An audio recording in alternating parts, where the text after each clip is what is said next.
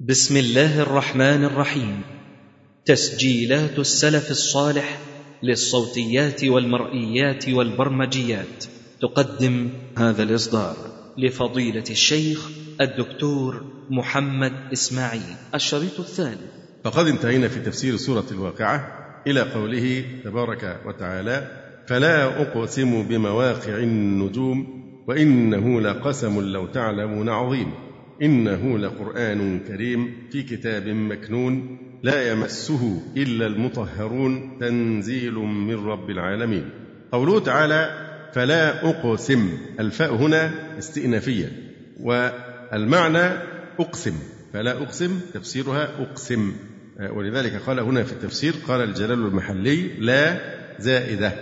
ولا هذه لفظة لا تزاد في القسم. فيقال لا والله. قال امرؤ القيس فلا وأبيك ابنة العامري لا يدعي القوم أني أفر. فلا وأبيك معناها وأبيك. وإنما زيدت لا للتأكيد وتقوية الكلام.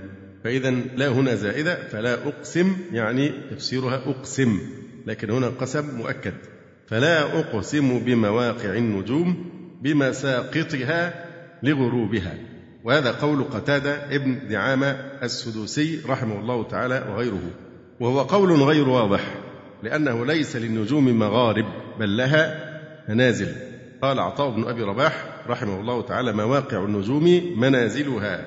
أي كما أن للشمس مغارب ومشارق فإن للقمر بروجا ومنازل. فلا أقسم بمواقع النجوم وإنه لقسم لو تعلمون عظيم. مواقع النجوم في الحقيقة هنا كلام لبعض العلماء والمفسرين فيها فمثلا الشنقيطي رحمه الله تعالى يقول في تفسير سورة النجم اعلم أن القول بأن والنجم إذا هوى هو الثريا وأن المراد بالنجم خصوصها والنجم إذا هوى وإن اختاره ابن جرير وروي عن ابن عباس وغير واحد ليس بوجيه عندي. يقول والأظهر أن النجم يراد به النجوم والنجم إذا هوى فهنا كأنها اسم إيه؟ جنس. والنجوم. وإن قال ابن جرير بأنه لا يصح. والدليل على ذلك جمعه تعالى للنجوم في القسم.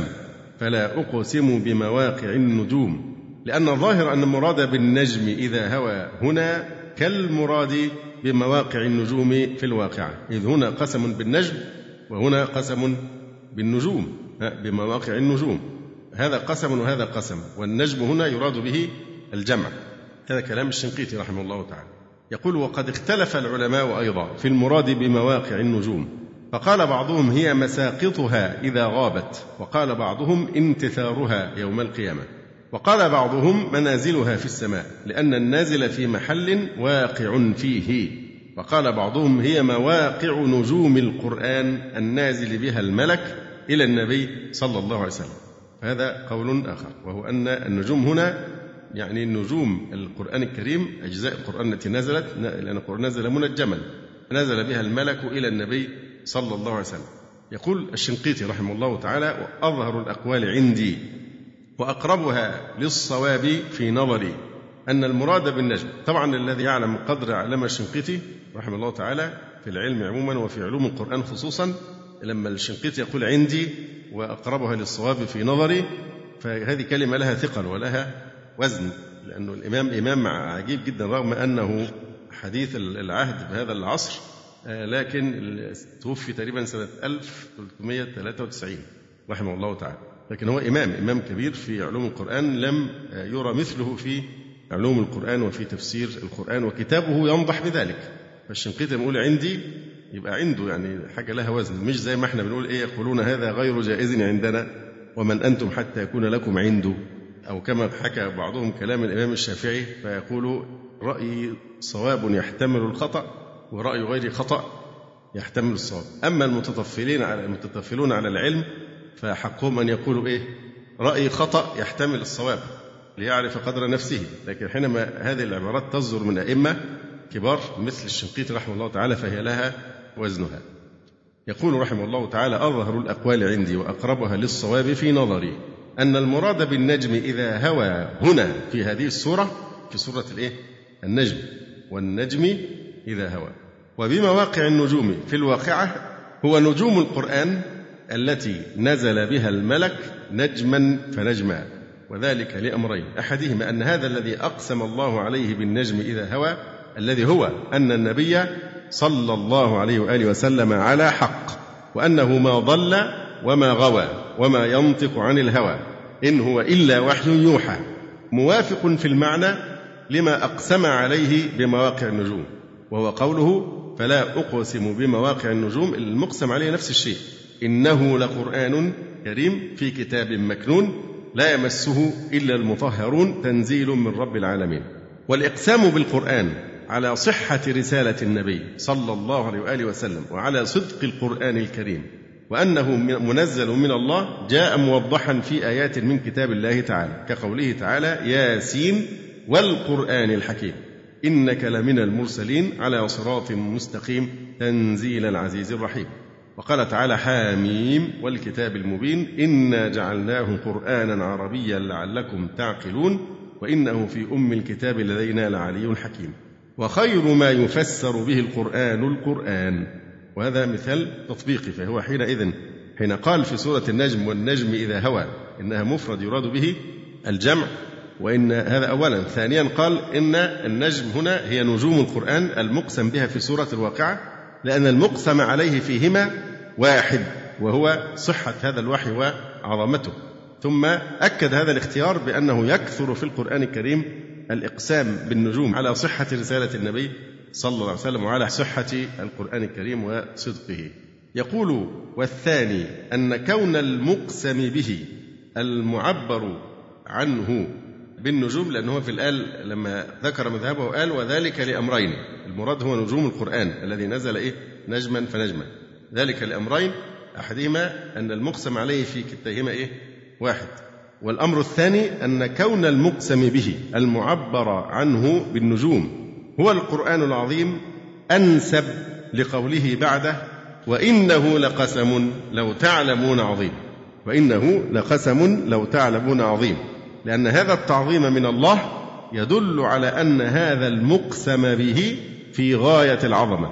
خاصة لما يعترض بقوله إيه؟ وإنه قسم لو تعلمون. هذه جملة إيه؟ اعتراضية عظيمة.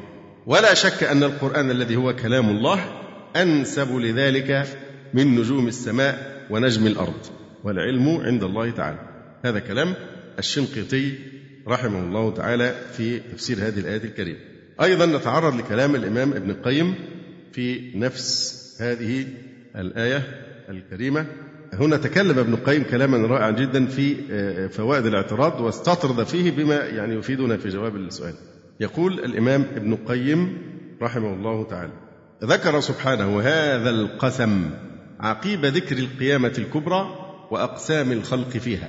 ثم ذكر الأدلة القاطعة على قدرته وعلى المعاد بالنشأة الأولى وإخراج النبات من الأرض وإنزال الماء من السماء وخلق النار. ثم ذكر بعد ذلك أحوال الناس في القيامة الصغرى عند مفارقة الروح البدن وأقسم بمواقع النجوم على ثبوت القرآن وأنه تنزيله وقد اختلف في النجوم التي أقسم بمواقعها. فقيل هي آيات القرآن ومواقعها نزولها شيئا بعد شيء نجوم. وهذا قول ابن عباس رضي الله عنهما وقول سعيد بن جبير والكلبي ومقاتل وقتادة. وقيل النجوم هي الكواكب ومواقعها مساقطها عند غروبها. هذا قول أبي عبيدة وغيره. وقيل مواقعها انتثارها وانكدارها يوم القيامة وهذا قول الحسن.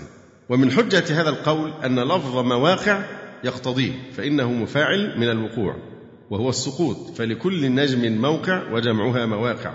ومن حجة قول من قال هي مساقطها عند الغروب أن الرب تعالى يقسم بالنجوم وطلوعها وجريانها وغروبها إذ فيها وفي أحوالها الثلاث آية وعبرة ودلالة.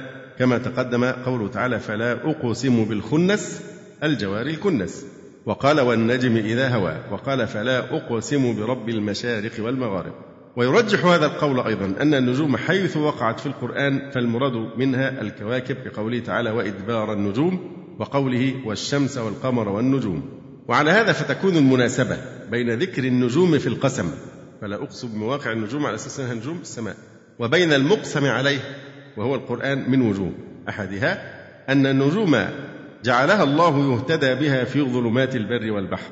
وآيات القرآن يهتدى بها في ظلمات الجهل والغي. فتلك هداية في الظلمات الحسية وآيات القرآن في الظلمات المعنوية. فجمع بين الهدايتين. مع ما في النجوم من الرجوم للشياطين وفي آيات القرآن من رجوم شياطين الإنس والجن. والنجوم آياته المشهودة المعاينة والقرآن آياته المتلوة السمعية. مع ما في مواقعها عند الغروب من العبرة والدلالة على آياته القرآنية ومواقعها عند النزول. يعني ومواقع إيه؟ آيات القرآن عند النزول. ومن قرأ فلا أقسم بموقع النجوم. على الإفراد فدلالة الواحد المضاف إلى الجمع على التعدد والموقع اسم جنس. والمصادر إذا اختلفت جمعت وإذا كان النوع واحدا أفردت. قال تعالى إن أنكر الأصوات لصوت الحمير. فجمع الأصوات لتعدد النوع. وأفرد صوت الحمير لوحدته. متميز. فإفراد موقع النجوم لوحدة المضاف إليه وتعدد الموقع لتعدده إذ لكل نجم موقع. ثم يقول والمقسم عليه ها هنا قوله إنه لقرآن كريم. ووقع الاعتراض بين القسم وجوابه بقوله تعالى وإنه لقسم لو تعلمون عظيم. فجاءت جملة الاعتراض فين؟ لو تعلمون. ووقع الاعتراض بين الصفة والموصوف في جملة هذا الاعتراض بقوله تعالى لو تعلمون عظيم. الاعتراض أتى بين إيه؟ الصفة والموصوف. قسم عظيم لكن جت في النص إيه؟ لو تعلمون. فجاء هذا الاعتراض في ضمن هذا الاعتراض لأن أصلا في اعتراض في جملة إيه؟ فلا أقسم بمواقع النجوم. فهي أصلا هي الجملة نفسها اعتراض. وإنه لقسم لو تعلمون عظيم إنه لقرآن كريم. فأصلا كل الآية دي وإنه لقسم لو تعلمون عظيم هي اعتراض. وداخل جملة الاعتراض في كمان اعتراض اللي هو لو تعلمون. فجاء هذا الاعتراض في ضمن هذا الاعتراض. ألطف شيء وأحسنه موقعا. وأحسن ما يقع هذا الاعتراض إذا تضمن تأكيدا أو تنبيها أو احترازا. كقوله تعالى والذين آمنوا وعملوا الصالحات لا نكلف نفسا إلا وسعها. أولئك أصحاب الجنة هم فيها خالدون. فهنا مبتدأ وخبر. المبتدأ إيه؟ الذين آمنوا وعملوا الصالحات. والخبر أولئك أصحاب الجنة. فاعترض بين المبتدأ والخبر بقوله لا نكلف نفسا إلا وسعها. لما تضمنه ذلك من الاحتراز الدافع لتوهم متوهم أن الوعد إنما يستحقه من أتى بجميع الصالحات. فرفع ذلك بقوله لا نكلف نفسا إلا وسعها. وهذا أحسن من قول من قال إنه خبر عن الذين آمنوا ثم أخبر عنهم بخبر آخر. فهما خبران عن مخبر واحد. فإن عدم التكليف فوق الوسع لا يخص الذين آمنوا بل هو حكم شامل لجميع الخلق. مع ما في هذا التقدير من إخلاء الخبر عن الرابط وتقدير صفة محذوفة أي نفسا منهم. لا نكلف نفسا منهم إلا وسعها. فنحتاج هنا إلى تقدير والاحتمال الذي ليس فيه احتياج إلى التقدير أفضل من الذي يحتاج إلى هذا. يقول وتعطيل هذه الفائدة الجليلة اللي هي فائدة الاعتراض. الإمام ابن القيم استطرد يعني ده نوع من الاستطراد النافع يقول ومن ألطف الاعتراض وأحسنه. قوله تعالى ويجعلون لله البنات سبحانه ولهم ما يشتهون. ويجعلون لله البنات سبحانه ولهم ما يشتهون فاعترض بقوله سبحانه بين الجعلين. يعني ويجعلون لأنفسهم إيه؟ ما يشتهون. وفوائد الاعتراض تختلف بحسب قصد المتكلم وسياق الكلام. من قصد الاعتناء والتقرير والتوكيد وتعظيم المقسم به والمخبر عنه ورفع توهم خلاف المراد والجواب عن سؤال مقدر وغير ذلك. فمن الاعتراض الذي يقصد به التقرير والتوكيد. قول الشاعر لو أن الباخلين وأنت منهم رأوك تعلموا منك المطالا. لو أن الباخلين وأنت منهم رأوك تعلموا منك المطالا. يريد أن يصف أنه أستاذ في البخل بحيث أنه يفوق كل البخلاء. ولو أتى هؤلاء البخلاء كلهم جمعوا لعدوه إيه؟ أستاذا لهم رغم أن هم أصلا بخلاء. لكن سيعلمه المزيد هيتعلمون كالمطالة المطالة اللي هو إيه؟ التأخر في أداء الحقوق والمماطلة والهروب والتسويف. فانظر إلى قوله هنا لو أن الباخلين وأنت منهم رأوك تعلموا منك المطالا واضح؟ فهذا اعتراض يقصد به التقرير والتوكيد في صفة البخل إيه؟ منه. لأن أصلها إيه؟ لو أن الباخلين رأوك تعلموا منك المطالة. فهو يصف البخل لكن مما أكد وقرر هذه الصفة قوله إيه؟ وأنت منهم. لو أن الباخلين وأنت منهم رأوك تعلموا منك المطالة اعتراض آخر يقصد به الجواب عن سؤال مقدر.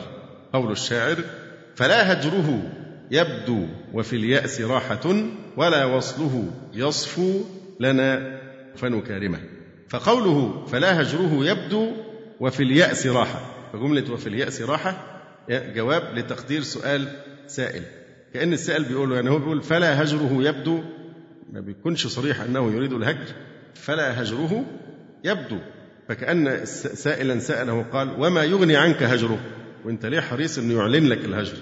فالجواب يقول وفي اليأس راحة لأنه إذا أيس فإنه يستريح. أي المطلوب أحد أمرين إما يأس مريح أو وصال صاف. لا هو هجر صريح وبالتالي يترتب على لو أنه أعلن الهجر صراحة تبقى إيه؟ اليأس واليأس راحة. ولا الوصال يسفو من التكدير. لكن مطلوب إيه؟ إما يأس مريح أو وصال صاف. فإذا هنا الاعتراض هنا قصد به الجواب عن سؤال مقدر. فلا هجره يبدو كأن السائل سأل وقال وما يغني عنك هجره؟ أجاب وفي اليأس راحة. فلا هجره يبدو وفي اليأس راحة ولا وصله يصفو لنا فنكارمه. ومن اعتراض الاحتراز قول الجعدي ألا زعمت بنو جعد بأني وقد كذبوا كبير السن فاني. يعني بأن قبيلته جعد ألا زعمت بنو جعد بأني كبير السن فاني. فهنا اعترض بقوله وقد كذبوا. احتراز لا تصدقوا هذا الكلام فإنهم كاذبون في هذا. ألا زعمت بنو جعد بأني وقد كذبوا كبير السن فاني. فهذا يفيد الإيه؟ الاحتراز. ومنه قول نصيب. فكدت ولم أخلق من الطير إن بدا سنا بارق نحو الحجاز أطير. فكدت ولم أخلق من الطير. هي دي الجملة الاعتراضية إن بدا سنا بارق نحو الحجاز أطير.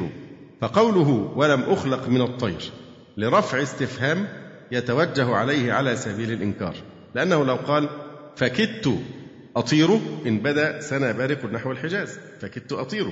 لأنه لو قال فكدت أطير يقال له استفهام. وهل خلقت من الطير؟ كيف تطير؟ هل أنت مخلوق من الطير؟ فهو احترز بهذا الاعتراض فقال فكدت ولم أخلق من الطير. إن بدا سنا بارق نحو الحجاز أطير. يقول ابن القيم وعندي أن هذا الاعتراض يفيد غير هذا وهو قوة شوقه ونزوعه إلى أرض الحجاز. فأخبر أنه كاد يطير على أنه أبعد شيء من الطيران فإنه لم يخلق من الطير ولا عجب طيران من خلق من الطير. وإنما العجب طيران من لم يخلق من الطير لشدة نزوعه وشوقه إلى جهة محبوبه فتأمله. من مواقع الاعتراض الاعتراض بالدعاء. يعترض بجملة دعائية زي ما أي كتاب من الكتب اعلم وفقك الله تعالى. اعلم رحمك الله تعالى أن كذا وكذا. فهنا اعتراض بالدعاء. يقول الشاعر قد كنت أبكي وأنت راضية. حذارها حذار هذا الصدود والغضب إن تم ذا الهجر يا ظلوم ولا تم فما لي في العيش من أربي. معلش هو ساعات الشواهد اللغوية إحنا لأن القرآن نزل بلغة العرب. فالعرب استودعت يعني أدبها وفنونها في إيه؟ في الشعر أساسا. فمن ثم نحن نحتاج لنفهم اللغة العربية أن نستشهد بهذه يعني الشواهد. يقول قد كنت أبكي وأنت راضية. حذار هذا الصدود والغضب. إن تم ذا الهجر يا ظلوم. لو الموضوع زاد عن هذا الهجر إن تم ذا الهجر يا ظلوم ولا تم. ولا تم يبقى دي جملة إيه؟ اعتراضية مقصود بها الدعاء. ولا تم فما لي في العيش من أربي. وقول الآخر إن سليما والله يكلأها. ظنت بشيء ما كان يرزأها. فالمعترض هنا إيه؟ والله يكلأها يعني يحفظها. وقول الآخر إن الثمانين وبلغتها قد أحوجت سمعي إلى ترجماني. لا هو بيدعي بيدعي لنفسه. يظهر بيدعي لنفسه إنه يكمل الثمانين عشان تبقى دعائية بس. إن الثمانين وبلغتها قد أحوجت سمعي إلى ترجماني. طب وليه بيقول سمعي؟ آه يعني يبقى اللي يبقى هو ممكن نقول إن الشخص بيكلمه أصغر منه في السن شاب مثلا أو كهف. فهو بيكلمه وبيدعي له وهو بيكلمه. بيقول له يعني يعني إيه زي ما بيقول ربنا ما يوريكش الثمانين دي وبتعمل في الصحة إيه. فبيقول له إن الثمانين وبلغتها. قد أحوجت سمعي إلى ترجماني. كده أعتقد المعنى يكون واضح. طيب ما ده اللي إحنا بنقوله إن هو لازم هيكون أصغر منه في السن وبيدعوا له إن هو يوصل الثمانين إن الثمانين وإيه؟ وبلغتها. يبلغها ويكون له صحة في صحة وعافية. يعني طول عمر مع مع إيه؟ واجعلهما الوارث مني. أو يمكن يكون بعيد عليه. ممكن. لا أنا أعتقد الوزن مش هيستقيم ببلغتها إن الثمانين وبلغتها قد أحوجت سمعي إلى ترجماني. ومنه الاعتراض بالقسم. في اعتراض بجملة إيه؟ قسمية. كقوله ذاك الذي وأبيك يعرف مالك والحق يدفع ترهات الباطل. ذاك الذي وأبيك يعرف مالك والحق يدفع ترهات الباطل. هذا اعتراض بالإيه؟ بالقسم. ومن اعتراض الاستعطاف. قوله فمن لي بالعين التي كنت مرة إلي بها نفسي فداؤك تنظر. فمن لي بالعين التي كنت مرة إلي بها تنظر. فهنا في استعطاف بكلمة إيه؟ نفسي فداؤك. فمن لي بالعين التي كنت مرة إلي بها نفسي فداؤك تنظر. فاعترض بقوله نفسي فداؤك استعطافا. فتأمل حسن الاعتراض وجزالته. في قول الرب تعالى وإذا بدلنا آية مكان آية والله أعلم بما ينزل قالوا إنما أنت مفتر. فقوله والله أعلم بما ينزل اعتراض بين الشرط وجوابه. أفاد أمورا. منها الجواب عن سؤال سائل وإذا بدلنا آية مكان آية فكأن سائلا سأل فقال ما حكمة هذا التبديل وما فائدته؟ فيكون الجواب إيه؟ والله أعلم بما ينزل. ومنها من فائدة هذا الاعتراض والله أعلم بما ينزل أن الذي بدل وأتي بغيره منزل محكم نزوله قبل الإخبار بقولهم. ومنها أن مصدر الأمرين عن علمه تبارك وتعالى. سواء الآية الأصلية أو الآية المبدلة كلاهما صادر عن علم الله تبارك وتعالى وأن كل منهما منزل فيجب التسليم والإيمان بالأول والثاني. وإذا بدلنا آية مكان آية والله أعلم بما ينزل قالوا إنما أنت مفتر. ومن الاعتراض الذي هو في أعلى درجات الحسن قوله تعالى ووصينا الإنسان بوالديه حملته أمه وهنا على وهن وفصاله في عامين أن اشكر لي ولوالديك إلي المصير. فاعترض هنا بذكر إيه؟ هي أصلها المعنى ووصينا الإنسان بوالديه أن اشكر لي ولوالديك. لكن اعترض بقوله حملته أمه وهنا على وهن وفصاله في عامين. فاعترض بذكر شأن حمله ووضعه بين الوصية والموصى به توكيدا لأمر الوصية بالوالدة التي هذا شأنها وتذكيرا لولدها بحقها وما قاسته من حمله ووضعه مما لم يتكلفه الأب.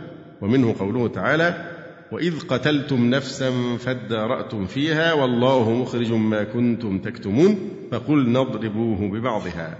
فاعترض بقوله والله مخرج ما كنتم تكتمون بين الجمل المعطوف بعضها على بعض إعلاما بأن تدارؤهم وتدافعهم في شأن القتيل ليس نافعا لهم في كتمانه فالله يظهره ولا بد. وإذ قتلتم نفسا فادارأتم فيها وهذا ليس بمغن عنكم شيئا. لأن الله مظهره ولا بد والله مخرج ما كنتم تكتمون. ولا تستطل هذا الفصل وأمثاله فإنه يعطيك ميزانا وينهج لك طريقا يعينك على فهم الكتاب والله المستعان. ثم قال تعالى بعد قوله فلا أقسم بمواقع النجوم وإنه لقسم. وهذه الجملة كما قلنا الواو هنا إيه؟ اعتراضية. مش الجملة اعتراضية الآية كلها اعتراضية. وإنه أي القسم بها بمواقع النجوم هذه الواو اعتراضية وإنه لقسم اللام المزحلقة. لو تعلمون عظيم أي لو كنتم من ذوي العلم لعلمتم عظم هذا القسم. إنه لقسم لو تعلمون عظيم. إنه لقرآن كريم. إنه أي المتلو عليكم لقرآن كريم. طيب جملة إنه لقرآن كريم هل لها محل من الإعراب؟ لا محل لها من الإعراب لماذا؟ لأنها جواب القسم. إنه لقرآن كريم. في كتاب أي مكتوب مكنون مصون وهو المصحف. لا يمسه. لا إيه بقى هنا؟ لا؟ طيب اللي بيقولنا هي بقى يقرأ الآية صح. ده في غير القرآن الكريم. أو في قراءة شاذة. لا يمسه. يبقى هنا نهاية بس هي مش نهاية. القراءة المعروفة إيه؟ لا يمسه. فلا تبقى نافية لا يمسه خبر بمعنى النهي. إلا المطهرون الذين طهروا أنفسهم من الأحداث فلا يجوز مس المصحف إلا بوضوء. طيب لا يمسه إلا المطهرون. الجملة دي في محل إيه؟ كمل. نعت رقم كام؟ يبقى هنا صفة ثالثة للقرآن. إنه لقرآن كريم. اثنين في كتاب مكنون. ثلاثة لا يمسه إلا المطهرون. أربعة الصفة الرابعة تنزيل منزل من رب العالمين. طبعا لا شك هذه الآية تحتاج وقوفا كثيرا. الآية دي بالذات تحتاج إلى أن نقف عندها كثيرا. يقول الإمام ابن القيم رحمه الله تعالى ثم قال إنه لقرآن كريم فوصفه بما يقتضي حسنه وكثرة خيره ومنافعه وجلالته فإن الكريم هو البهي الكثير الخير العظيم النفع وهو من كل شيء أحسنه وأفضله. والله سبحانه وتعالى وصف نفسه بالكرم ووصف به كلامه ووصف به عرشه ووصف به ما كثر خيره وحسن منظره من النبات وغيره فأنبتت من كل زوج كريم. ولذلك فسر السلف الكريم بالحسن أو بالحسن. بالحسن قال الكلبي إنه لقرآن كريم أي حسن كريم على الله. وقال مقاتل كرمه الله وأعزه لأنه كلامه. وقال الأزهري الكريم اسم جامع لما يحمد. والله كريم جميل الفعال وإنه لقرآن كريم يحمد لما فيه من الهدى والبيان والعلم والحكمة. وبالجملة فالكريم الذي من شأنه أن يعطي الخير الكثير بسهولة ويسر وضده اللئيم الذي لا يخرج خيره النزر إلا بعسر وصعوبة وكذلك الكريم في الناس واللئيم. والشعر مشهور إذا أنت أكرمت الكريم ملكته وإذا أنت أكرمت اللئيم تمرد. في كتاب مكنون اختلف المفسرون في هذا فقيل هو اللوح المحفوظ.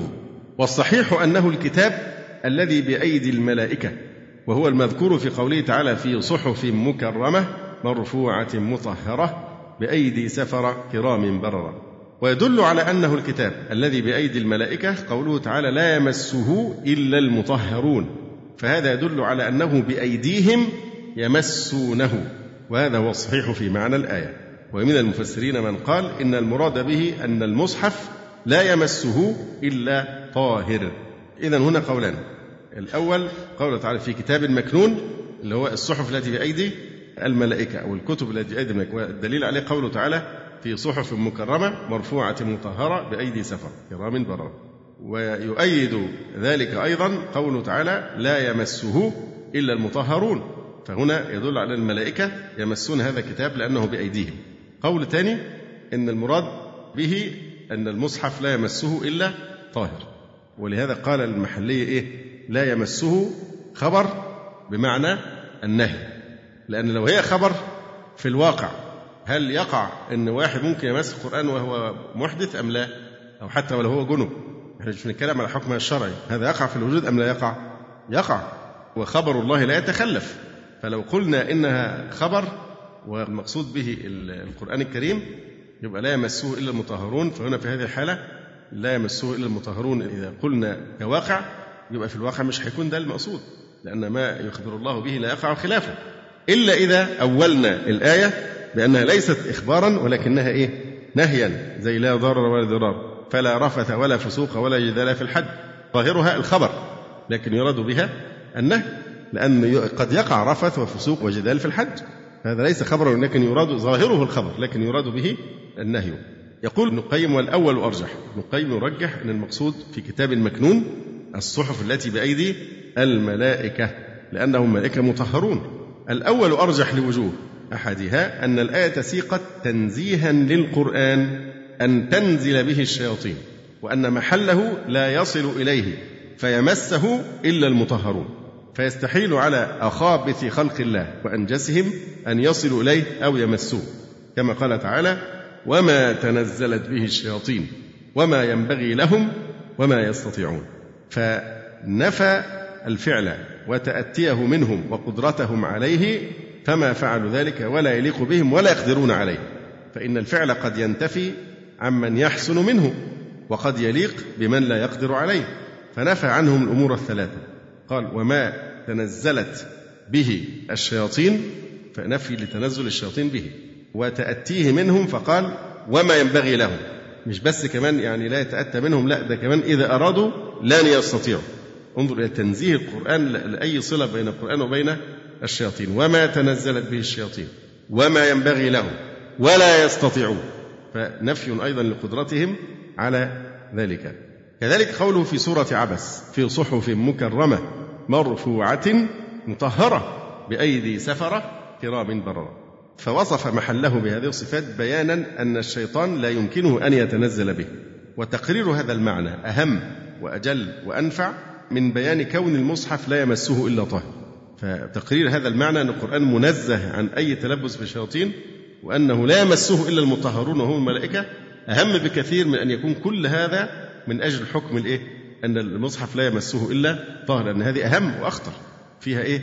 تنزيه لمصدر القرآن الكريم وتنزيه لمحله إذا هذا هو الوجه الأول الذي يرجح به الإمام ابن القيم أن المقصود في كتاب مكنون الصحف التي بأيدي الملائكة الوجه الثاني أن السورة مكية والاعتناء في السور المكية إنما هو بأصول الدين من تقرير التوحيد والمعاد والنبوة وأما تقرير الأحكام والشرائع فما ظنته السور المدنية فيناسب السياق العام للسور المكية أن يكون هذا حكما متعلق بأصول الدين وليس بقضية فرعية وهي الإيه؟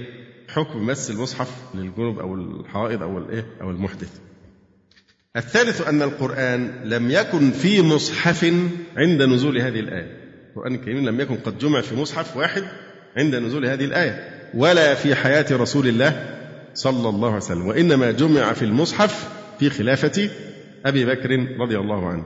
وهذا وإن جاز أن يكون باعتبار ما يأتي يعني ممكن نقول إيه المصحف باعتبار ما يأتي ما سيحدث. فالظاهر أنه إخبار بواقع بالواقع حال الإخبار إخبار بالواقع حال الإخبار. يعني ده ممكن يجاب عنه بأنه إيه لا يمسه يعني المصحف إلا المطهرون. فسمي مصحفا باعتبار ما سيؤول إليه من جمعه في عهد أبي بكر رضي الله عنه. لكن مع ذلك الظاهر يبقى أنه إيه؟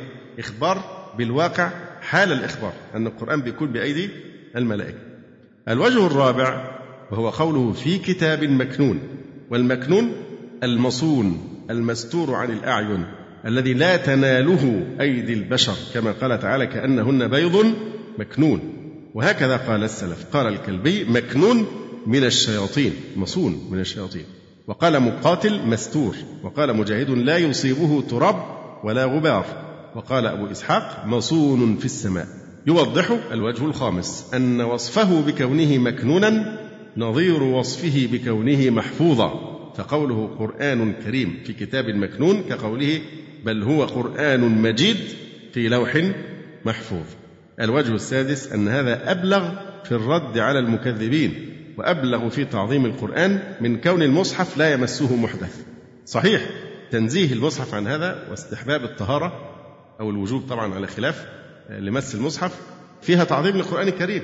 لكن الأهم والأعظم أن تنزيه القرآن بهذه الطريقة وأن هذا المقصود به الصحف التي في أيدي الملائكة أبلغ في الرد على المكذبين وأبلغ في تعظيم القرآن الكريم. من كون المصحف لا يمسه محدث. الوجه السابع قوله لا يمسه إلا المطهرون بالرفع.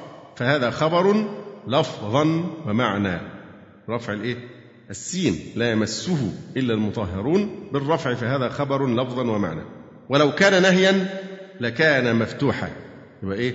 لا يمسه. ومن حمل الآية على النهي احتاج إلى صرف الخبر عن ظاهره. يعني الظاهر إنه إيه؟ خبر. فمن قال إن الآية يراد بها النهي أي لا يمس القرآن إلا طاهر أو لا يمسه محدث فهذا لابد أن يحتاج إلى إلى إيه؟ تأويل تأويل الآية بصرف الخبر عن إيه؟ عن ظاهره إلى معنى النهي.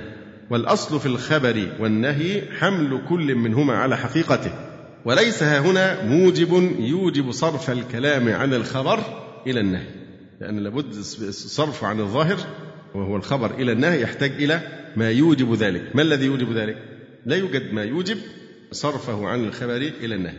الوجه الثامن أنه قال إلا المطهرون ولم يقل إلا المتطهرون. لا يمسه إلا المطهرون ولم يقل لا يمسه إلا المتطهرون.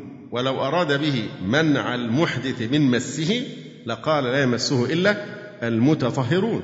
كما قال تعالى إن الله يحب التوابين ويحب المتطهرين.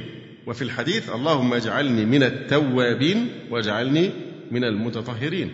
فالمتطهر فاعل التطهير والمطهر الذي طهره غيره.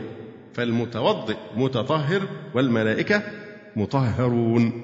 الوجه التاسع أنه لو أريد به المصحف الذي بأيدينا لم يكن في الإخبار عن كونه مكنونا كبير فائدة. لو المصحف الذي نلمسه نحن لا يتناسب مع وصفه بأنه كتاب مكنون. إذ مجرد كون الكلام مكنونا في كتاب لا يستلزم ثبوته. فكيف يمدح القرآن بكونه مكنونا في كتاب؟ وهذا أمر مشترك. أن الذي يوجد في كتب وعلى ورق وبحب أشياء كثيرة جدا غير القرآن الكريم. فلم يختص القرآن بكونه في كتاب. نعيد العبارة أنه لو أريد به المصحف الذي بأيدينا لم يكن في الإخبار عن كونه مكنونا كبير فائدة. إذ مجرد كون الكلام مكنونا في كتاب لا يستلزم ثبوته. فكيف يمدح القرآن بكونه مكنونا في كتاب؟ وهذا أمر مشترك. والآية إنما سيقت لبيان مدحه وتشريفه وما اختص به من الخصائص التي تدل على أنه منزل من عند الله وأنه محفوظ مصون لا يصل إليه شيطان بوجه ما ولا يمس محله إلا المتطهرون وهم السفرة الكرام البررة. أما الوجه العاشر فهو ما رواه سعيد بن منصور في سننه بسنده عن أنس بن مالك في قوله لا يمسه إلا المطهرون قال المطهرون الملائكة. وهذا عند طائفة من أهل الحديث في حكم المرفوع لأنه إخبار عن غيب. فحينما يقول أنس بن مالك المطهرون الملائكة فهذا له حكم الإيه؟ المرفوع لأنه لن يخبر عن غيب من عقله وإنما يعني يكون قد سمعه من النبي صلى الله عليه وسلم. ولما لم يصرح بالسماع من الرسول عليه الصلاه والسلام مباشرة فمن ثم نقول إنه له حكم المرفوع. قال الحاكم تفسير الصحابة عندنا في حكم المرفوع. ومن لم يجعله مرفوعا فلا ريب أنه عنده أصح من تفسير من بعد الصحابة. والصحابة أعلم الأمة بتفسير القرآن ويجب الرجوع إلى تفسيرهم. وقال حرب في مسائله. سمعت إسحاق في قوله لا يمسه إلا المطهرون؟ قال النسخة التي في السماء لا يمسها إلا المطهرون قال الملائكة. وسمعت شيخ الإسلام يقرر الاستدلال بالآية على أن المصحف لا يمسه المحدث بوجه آخر. ابن استدل بالآية على على مذهب الأئمة الأربعة طبعا هو أن القرآن لا يمسه إلا طاهر لا يجوز للمحدث حتى لو حدثا أصغر يعني أن يمس إيه؟ المصحف الشريف. ممكن يقرأه لكن الكلام في الإيه؟ في المس. فابن تيمية كان بيقرر الاستدلال بنفس هذه الآية على أن المصحف لا يمسه المحدث بوجه آخر. فقال هذا من باب التنبيه والإشارة. إذا كانت الصحف التي في السماء لا يمسها إلا المطهرون فكذلك الصحف التي بأيدينا من القرآن لا ينبغي أن يمسها إلا طاهر. والحديث مشتق من هذه الآية. وقوله لا تمس القرآن إلا وأنت طاهر رواه أهل السنن من حديث الزهري عن أبي بكر بن محمد بن عمرو بن حزم عن أبيه عن جده أن في الكتاب الذي كتبه النبي صلى الله عليه وآله وسلم إلى أهل اليمن في السنن والفرائض والديات ألا يمس القرآن إلا طاهر. قال أحمد أرجو أن يكون صحيحا. لكن سنذكر أن في هذا الحديث أنه مرسل وضعيف سنذكر ذلك إن شاء الله. وقال أيضا لا أشك أن رسول الله صلى الله عليه وسلم كتبه. وقال أبو عمر ابن عبد البر هو كتاب مشهور عند أهل السير معروف عند أهل العلم معرفة يستغني بشهرته عن الإسناد لأنه أشبه التواتر في مجيئه لتلقي الناس له بالقبول والمعرفة. ثم قال وهو كتاب معروف عند العلماء وما فيه فمتفق عليه إلا قليلا وقد رواه ابن حبان في صحيحه ومالك في موطئه وفي المسألة آثار أخر مذكورة في غير هذا الموضع. انتهى كلام ابن القيم في فيما يتعلق بما نقله عن شيخ الإسلام. إذا شيخ الإسلام لم يستدل استدلالا صريحا لكن هو استدل من باب إيه؟ التنبيه والإشارة التنبيه والإيماء. لا يمسه إلا مطهرون إذا كان هذا حال محل المصحف في السماء لا يمسه إلا الملائكة. فينبغي أن يكون محله في الأرض أيضا؟ لا يمسه إلا المتطهرون. هنا أيضا فصل ذكره ابن القيم آه، مهم جدا يقول رحمه الله تعالى. ودلت الآية بإشارتها وإيمائها على أنه لا يدرك معانيه ولا يفهمه إلا القلوب الطاهرة وحرام على القلب المتلوث بنجاسة البدع والمخالفات أن ينال معانيه وأن يفهمه كما ينبغي. قال البخاري في صحيحه في هذه الآية لا يجد طعمه إلا من آمن به وهذا في البخاري في كتاب التوحيد باب قول الله تعالى فأتوا بالتوراة فاتلوها وهذا أيضا من إشارة الآية وتنبيهها وهو أنه لا يلتذ به وبقراءته وفهمه وتدبره إلا من شهد أنه كلام الله تكلم به حقا وأنزله على رسوله وحيا ولا ينال معانيه إلا من لم يكن في قلبه حرج منه بوجه من الوجوه. فمن لم يؤمن بأنه حق من عند الله ففي قلبه منه حرج ومن لم يؤمن بأن الله سبحانه تكلم به وحيا وليس مخلوقا من جملة مخلوقاته ففي قلبه منه حرج. ومن قال إن له باطنا يخالف ظاهره وإن له تأويلا يخالف ما يفهم منه كما تفعل الباطنية ففي قلبه منه حرج. ومن قال إن له تأويلا لا نفهمه ولا نعلمه وإنما نتلوه متعبدين بألفاظه ففي قلبه منه حرج. ومن سلط عليه آراء الآرائيين وهذيان المتكلمين وسفسطة المسفسطين وخيالات المتصوفين ففي قلبه منه حرج. ومن جعله تابعا لنحلته ومذهبه وقول من قلده دينه ينزله على أقواله ويتكلف حمله عليها ففي قلبه منه حرج. ومن لم يحكمه ظاهرا وباطنا في أصول الدين وفروعه ويسلم وينقاد لحكمه أين كان ففي قلبه منه حرج. يعني المفروض ويسلم وينقد لحكمه أين كان ففي قلبه منه حرج.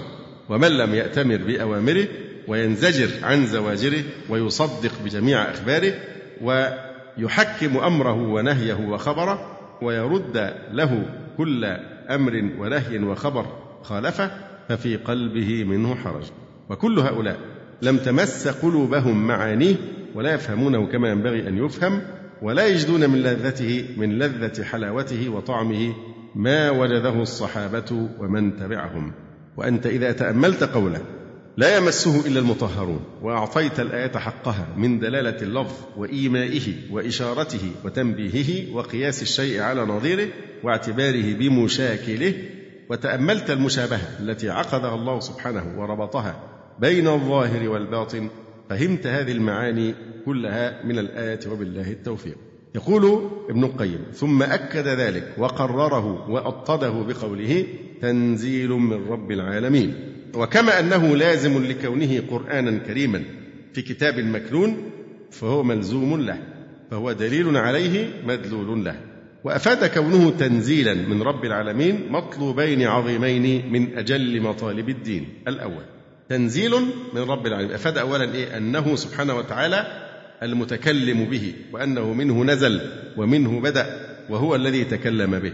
ومن هنا قال السلف منه بدأ في تفسير الآية. تنزيل من رب العالمين يعني منه بدأ. ونظيره ولكن حق القول مني. وقوله قل نزله روح القدس من ربك فكلمة مني وهنا من ربك وهنا من رب العالمين. أما الأمر الثاني الذي يدل عليه قول تنزيل من رب العالمين فهو علو الله سبحانه وتعالى فوق خلقه. فإن النزول والتنزيل الذي تعقله العقول وتعرفه الفطر هو وصول الشيء من أعلى إلى أسفل. والرب تعالى إنما يخاطب عباده بما تعرفه فطرهم وتشهد به عقولهم. وذكر التنزيل مضافا إلى ربوبيته للعالمين المستلزمة تملكه لهم. تنزيل من إيه بقى؟ من رب العالمين فهو يملكهم. ربوبيته للعالمين تستلزم تملكه لهم وتصرفه فيهم وحكمه عليهم وإحسانه وإنعامه عليهم. وأن من هذا شأنه مع الخلق؟ كيف يليق به مع ربوبيته التامة أن يتركهم سدى ويدعهم هملا ويخلقهم عبثا؟ لا يأمرهم ولا ينهاهم ولا يثيبهم ولا يعاقبهم. فمن أقر بأنه رب العالمين وأقر بأن القرآن تنزيله على رسوله واستدل بكونه رب العالمين على ثبوت رسالة رسوله وصحة ما جاء به وهذا الاستدلال أقوى وأشرف من الاستدلال بالمعجزات والخوارق وإن كانت دلالتها أقرب إلى أذهان عموم الناس وتلك إنما تكون لخواص العقلاء المعجزات بتكون لمين؟ أقرب العقول عموم الناس. لكن أمثال هذه الحكم العالية إنما يستنبطها من؟ خواص العقلاء. وقد أشار سبحانه وتعالى إلى الطريقين في غير موضع من كتابه كقوله سنريهم آياتنا في الآفاق وفي أنفسهم حتى يتبين لهم أنه الحق. فهذا استدلال بالآيات المعاينة المخلوقة. سنريهم آياتنا في الآفاق وفي أنفسهم حتى يتبين لهم أنه الحق. يبقى دي آيات معينة ومخلوقة. ثم قال أولم يكفي بربك أنه على كل شيء شهيد؟ فهذا استدلال بكمال ربوبيته وكمال أوصافه على صدق رسوله فيما جاء به. أولم يكفي بربك كلمة ربك تقتضي أن الرب يرعى مصالح مربوبيه ومماليكه. فمن ذلك أنه لا يدعوهم هملا وإنما ينزل الوحي ليدلهم على ما يرضيه. وهذه الطريق أخص وأقوى وأكمل وأعلى والأول أعم وأشمل. وتأمل فرق ما بين استدلال سيدة نساء العالمين خديجة رضي الله عنها بصفات الرب تعالى وصفات محمد صلى الله عليه وسلم واستنتاجها من بين هذين الأمرين صحة نبوته وأنه رسول الله حقا وأن من كانت هذه صفات ربه وخالقه تأبى أن يخزيه وأنه يؤيده ويعليه ويتم نعمته عليه أن خديجة استدلت على صدق الرسالة بإيه؟ لما شكى إليها النبي عليه السلام ما رأى في غار حراء فقالت له خديجة رضي الله تعالى عنها كلا والله لا يخزيك الله أبدا. إنك لتصل الرحم وتحمل الكلب وتكسب المعدوم وتقري الضيف وتعين على نوائب الحق. فمن كانت هذه صفات ربه وخالقه فإنها تأبى أن يخزيه بل يؤيده ويعليه ويتم نعمته عليه. وأنت إذا تأملت هذه الطريقة وهذا الاستدلال وجدت إلى طريقة المتكلمين من الفرق ما لا يخفى. وإذا حصل للعبد الفقه في الأسماء والصفات انتفع به في باب معرفة الحق والباطل من الأقوال والطرائق والمذاهب والعقائد أعظم انتفاع وأتم وقد بينا في كتابنا المعالم المعالم اللي هو كتاب إيه؟ إعلام الموقعين عن رب العالمين بطلان التحيل وغيره من الحيل إلى آخره يعني. تنزيل من رب العالمين ثم يقول تبارك وتعالى أفبهذا الحديث أنتم مدهنون أفبهذا الحديث هذا استفهام الهمزة للاستفهام الإنكاري التوبيخي. أفبهذا الحديث أي القرآن الكريم أنتم مدهنون أي متهاونون مكذبون والمداهنة هي المداراة والملاينة وترك الجد. فالمدهن يطلق أيضا على المنافق أو الكافر الذي يلين جانبه ليخفي كفره. أصل المدهنة من دهان الجلد بالدهن بحيث يلين بعد ما يمتص الدهن يلين. ده الأصل الاستعمال لكن شاع بعد ذلك في المداهنة بمعنى الملاينة المعنوية والمداراة. فالمدهن أيضا هو المنافق أو الكافر الذي يلين جانبه ليخفي كفره. والإدهان والمداهنة التكذيب والنفاق وأصله اللين وأن يضمر خلاف ما يظهر. أفبهذا الحديث أنتم مدهنون يعني متهاونون لأن المتهاون بالأمر لا يتصلب فيه وإنما يمشي حاله بالتعبير العامي ما يأخذش الأمور بإيه؟ بقوة أو بصلابة وإنما يتهاون. أفبهذا الحديث أنتم مدهنون أي متهاونون مكذبون وتجعلون رزقكم أنكم تكذبون. يقول الإمام ابن القيم رحمه الله تعالى هنا ثم وبخهم سبحانه على وضعهم الإدهان في غير موضعه وأنهم يداهنون بما حقه أن يصدع به.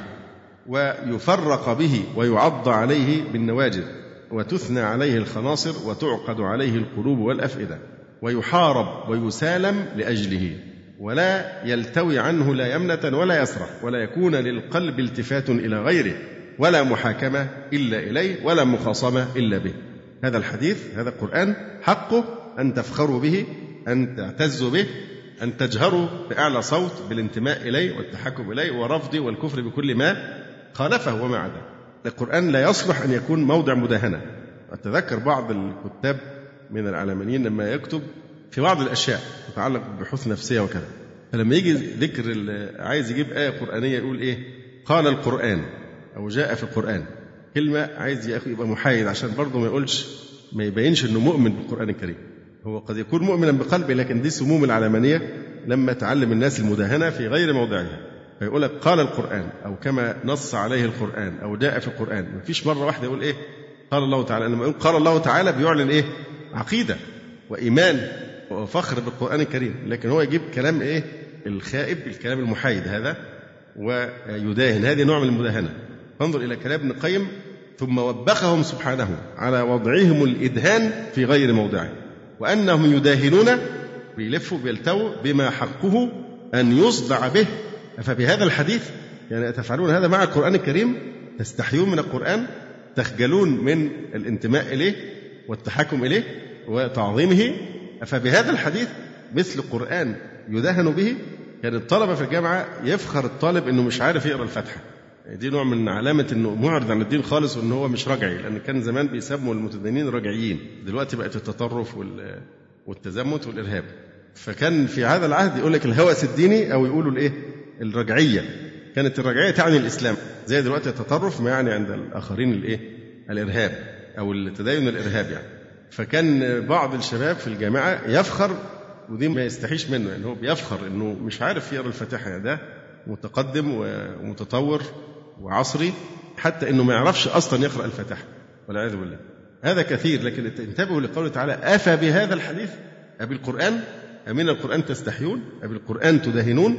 ثم وبخهم سبحانه على وضعهم الإدهان في غير موضعه وأنهم يداهنون بما حقه أن يصدع به ويفرق به ويعض عليه بالنواجذ وتنثني عليه الخناصر وتعقد عليه القلوب والأفئدة ويحارب ويسالم لأجله ولا يلتوي عنه لا يمنة ولا يسرة ولا يكون للقلب التفات إلى غيره.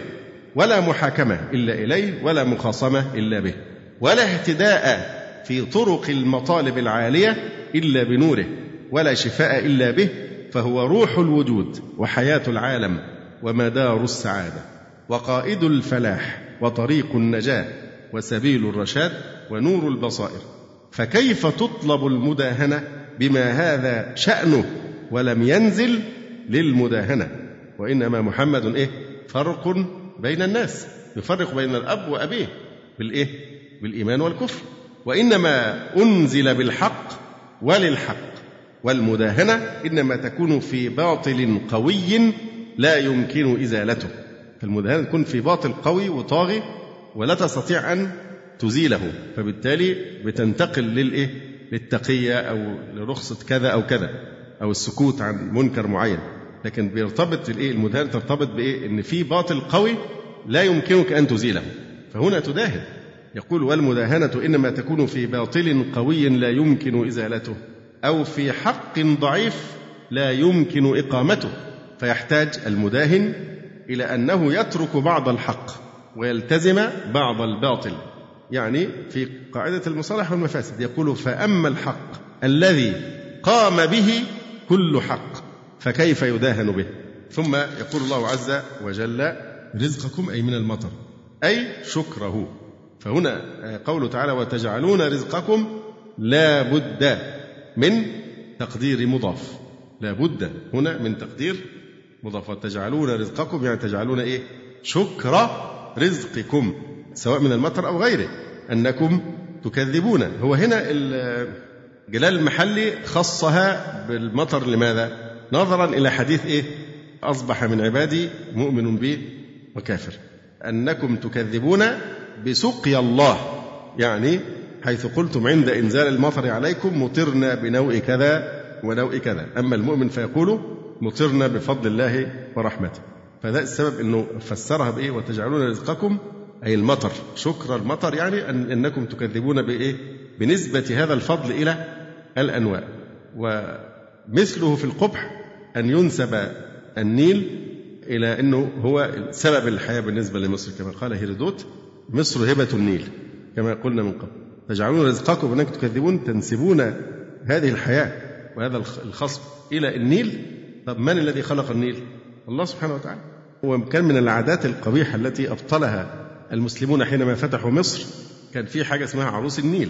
كل سنة لما يفيض النيل في موسم معين ينتقوا مش بيذبحوا لا بيجيبوا فتاة ويجملوها بالجوهرات وكذا وكذا وبيشكروا بها النيل ويرموها في الإيه؟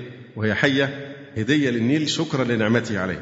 عروس النيل. وهذه الضلالة أبطلها عمر بن الخطاب رضي الله تعالى عنه أبطلها الصحابة لما تشرفت مصر بفتحهم بالفتح الإسلامي. وتجعلون رزقكم أنكم تكذبون. أيضا ينكر على هؤلاء الناس بنفس الآية تجعلون رزقكم يعني شكر نعمة الله عليكم بالنيل. أنكم تنسبون الخير الذي أنتم فيه والحياة التي أنتم فيها. إلى النيل أم تنسبونها إلى الله سبحانه وتعالى؟ واضح؟ كذلك هنا تجعلون رزقكم أي المطر أي شكره أنكم تكذبون بسقيا الله حيث قلتم عند إنزال المطر عليكم مطرنا بنوء كذا. فإذا من من آتاه الله سبحانه وتعالى النعمة ثم لم يشكر الله سبحانه وتعالى على هذه النعمة بل استعمل النعمة فيما يضاد أمر الله عز وجل فمثله يعني يقول فيه الشاعر أنالك رزقه لتقوم فيه بطاعته وتشكر بعض حقه فلم تشكر لنعمته ولكن قويت على معاصيه برزقه. فهنا وتجعلون رزقكم مثل قول القائل جعلت إحساني إليك إساءة منك إلي جعلت إحساني إليك إساءة منك إلي بمعنى جعلت شكر إحساني أو ثواب إحساني إليك إساءة منك إلي وتجعلون رزقكم أنكم تكذبون. يقول ابن القيم رحمه الله تعالى لما كان قوام كل واحد من البدن والقلب إنما هو بالرزق فرزق البدن الطعام والشراب ورزق القلب الإيمان والمعرفة بربه وفاطره ومحبته والشوق إليه والأنس بقربه والابتهاج بذكره. وكان لا حياة له إلا بذلك فالقلب لا يحيا إلا بذلك كما أن البدن لا حياة له إلا بالطعام والشراب. ولذلك القرآن يسمى إيه؟ روحا روحا لأنه سبب حياة القلب. أنعم سبحانه على عباده بهذين النوعين من الرزق وجعل قيام أبدانهم وقلوبهم بهما. ثم فاوت سبحانه بينهم في قسمة هذين الرزقين. والله يبسط الرزق لمن يشاء ويقدر سواء رزق القلب المعرفة الله ومحبته واليقين به ورزق البدن بالمعروف ثم فاوت سبحانه بينهم في قسمة هذين الرزقين بحسب ما اقتضاه علمه وحكمته. فمنهم من وفر حظه من الرزقين ووسع عليه فيهما ومنهم من قتر عليه في الرزقين ومنهم من وسع عليه رزق البدن وقتر عليه رزق القلب. وبالعكس وهذا الرزق إنما يتم ويكمل بالشكر. والشكر مادة زيادته. لئن شكرتم لازيدنكم والشكر مادة زيادته وسبب حفظه وبقائه. وترك الشكر سبب زواله وانقطاعه عن العبد. فإن الله تعالى تأذن أنه لا بد أن يزيد الشكور من نعمه ولا بد أن يسلبها من لم يشكرها. فلما وضعوا الكفر والتكذيب موضع الشكر والإيمان جعلوا رزقهم نفسه تكذيبا. فإن التصديق والشكر لما كان سبب زيادة الرزق وهما رزق القلب حقيقة فهؤلاء جعلوا مكان هذا الرزق. انظروا لتفسير ابن القيم طبعا مختلف لما ذكرناه اللي هو قلنا فيه لابد من تقدير مضاف. لا هو هنا بيقول بيقول إن الرزق نفسه جعلوه هو الإيه؟ التكذيب. فهؤلاء جعلوا مكان هذا الرزق التكذيب والكفر. فجعلوا رزقهم التكذيب وهذا المعنى هو الذي حام حوله. من قال وتجعلون شكر رزقكم أنكم تكذبون وقال آخرون التقدير وتجعلون بدل شكر رزقكم أنكم تكذبون فحذف مضافين معا وهؤلاء أطالوا اللفظ وقصروا بالمعنى. ومن بعض معنى الآية انظر الدقة ومن بعض معنى الآية. يعني ممكن تذكر كمثال لكن لا يصلح أن تكون هي الصلب في التفسير كما فعل المحلي. وتجعلون رزقكم قال إيه؟ المطر. تجعلون رزقكم أي المطر. انظر ابن القيم بعد ما ذكر هذا المعنى الجميل جدا الرائع اللي قاله هنا ينهي بإيه؟ ومن بعض معنى الآية. شيل البعضية. ومن بعض معنى الآية قوله مطرنا بنوء كذا وكذا. فهذا لا يصح أن تدل عليه الآية ويراد بها وإلا فمعناها أوسع منه وأعم وأعلى. بهذا التفسير المعنى بيكون أوسع وأعم وأعلى وأشرف بلا شك. الكلام الحقيقة في غاية الروعة. كلام ابن القيم هنا وتجعلون رزقكم التكذيب. مع, مع إن المفروض إن رزق القلب إيه؟ الإيمان والتصديق واليقين ومحبة الله عز وجل والإخلاص له ونحو ذلك والشوق إليه والأنس بقربه والابتهاج بذكره والقلب لا يحيا إلا بذلك. فهذا هو رزق القلب. زي ما البدن رزقه الطعام والشراب فكذلك القلب رزق هذه الأشياء. فهم بدل الرزق بهذا المعنى جعلوا رزقهم هو الإيه؟ التكذيب بدل التصديق والشك بدل اليقين والوحشة بدل الأنس بالله سبحانه وتعالى إلى آخره. فمعنى جميل جدا يعني ابن القيم ما شاء الله يعني ممن فتح عليه في علم التفسير بفتوح يعني ربانية وتجعلون رزقكم أنكم تكذبون. فلولا إذا بلغت الحلقوم وأنتم حينئذ تنظرون. هو تبقى في تفسير السورة الكريمة هذا الموضع النهائي الذي فيه ذكر أحوالهم عند القيامة الصغرى. فنرجئ ذلك إن شاء الله تعالى الأسبوع القادم. كنت أود أن إحنا نمر بسرعة على هذا البحث وهو حكم مس الحائض والمحدث للمصحف الشريف. آه، هو من من موسوعة فقه الطهارة للشيخ الدبيان وأنا أذكرها باختصار يعني لن أذكر كل التفاصيل. اختلف العلماء في من يريد مس المصحف. إحنا دلوقتي مش بنناقش قراءة القرآن الكريم نتكلم على إيه؟ لمس المصحف. هل يشترط أن يكون على طهارة من الحدث أم لا؟ فقيل يحرم على المحدث مس المصحف وهو مذهب الأئمة الأربعة واختيار شيخ الإسلام ابن تيمية رحمه الله تعالى. وقيل تستحب له الطهارة ولا تجب. قال البيهقي اختارها العراقيون وهو مذهب الظاهرية واختيار ابن المنذر. يبقى اختيار الإمام ابن المنذر والظاهرية وأيضا العراقيون قالوا تستحب الطهارة. ففي قول بأنه يجب الطهارة أو يحرم مس المحدث للمصحف القول الثاني أن ذلك إيه؟ مستحب. إذا ما هو القدر المجمع عليه أو المتفق عليه؟ إيه التعبير اللي هتستعملوه. مشروعية. مشروعية الطهارة لمس المصحف. أما مشروعية بأفعاله على الوجوب أو الاستحباب هي دي اللي فيها خلاف لكن ما فيش خلاف في أن هي إيه؟ في مشروعية يذكر أدلة الجمهور على اشتراط الطهارة لمس المصحف الشريف. أول دليل قوله تعالى إنه لقرآن كريم في كتاب مكنون لا يمسه إلا المطهرون. فالآية خبر بمعنى النهي أي لا يمس المصحف إلا المطهر والمطهر هو المتطهر من الحدث الأصغر والأكبر ومنه الحيض. وأجيب بأن المراد بالمطهرون الملائكة. زي ما قلنا قبل كده في فرق بين المطهرين وبين المتطهرين. فالمراد بالمطهرون في الآية الملائكة والضمير في قوله لا يمسه يعود إلى أقرب مذكور وهو الكتاب المكنون. وهذا قول ابن عباس. وقال مالك أحسن ما سمعت في هذه الآية لا يمسه إلا المطهرون. إنما هي بمنزلة هذه الآية التي في عبس. قول الله تبارك وتعالى كلا إنها تذكرة فمن شاء ذكره في صحف مكرمة مرفوعة مطهرة بأيدي سفرة كرام بررة. فإذا الإمام مالك هنا قوله يوافق قول مين؟ ابن القيم كما شرحناه آنفا. قال ابن المنذر قال أنس وابن جبير ومجاهد والضحاك وأبو العالية المراد بالآيات الملائكة.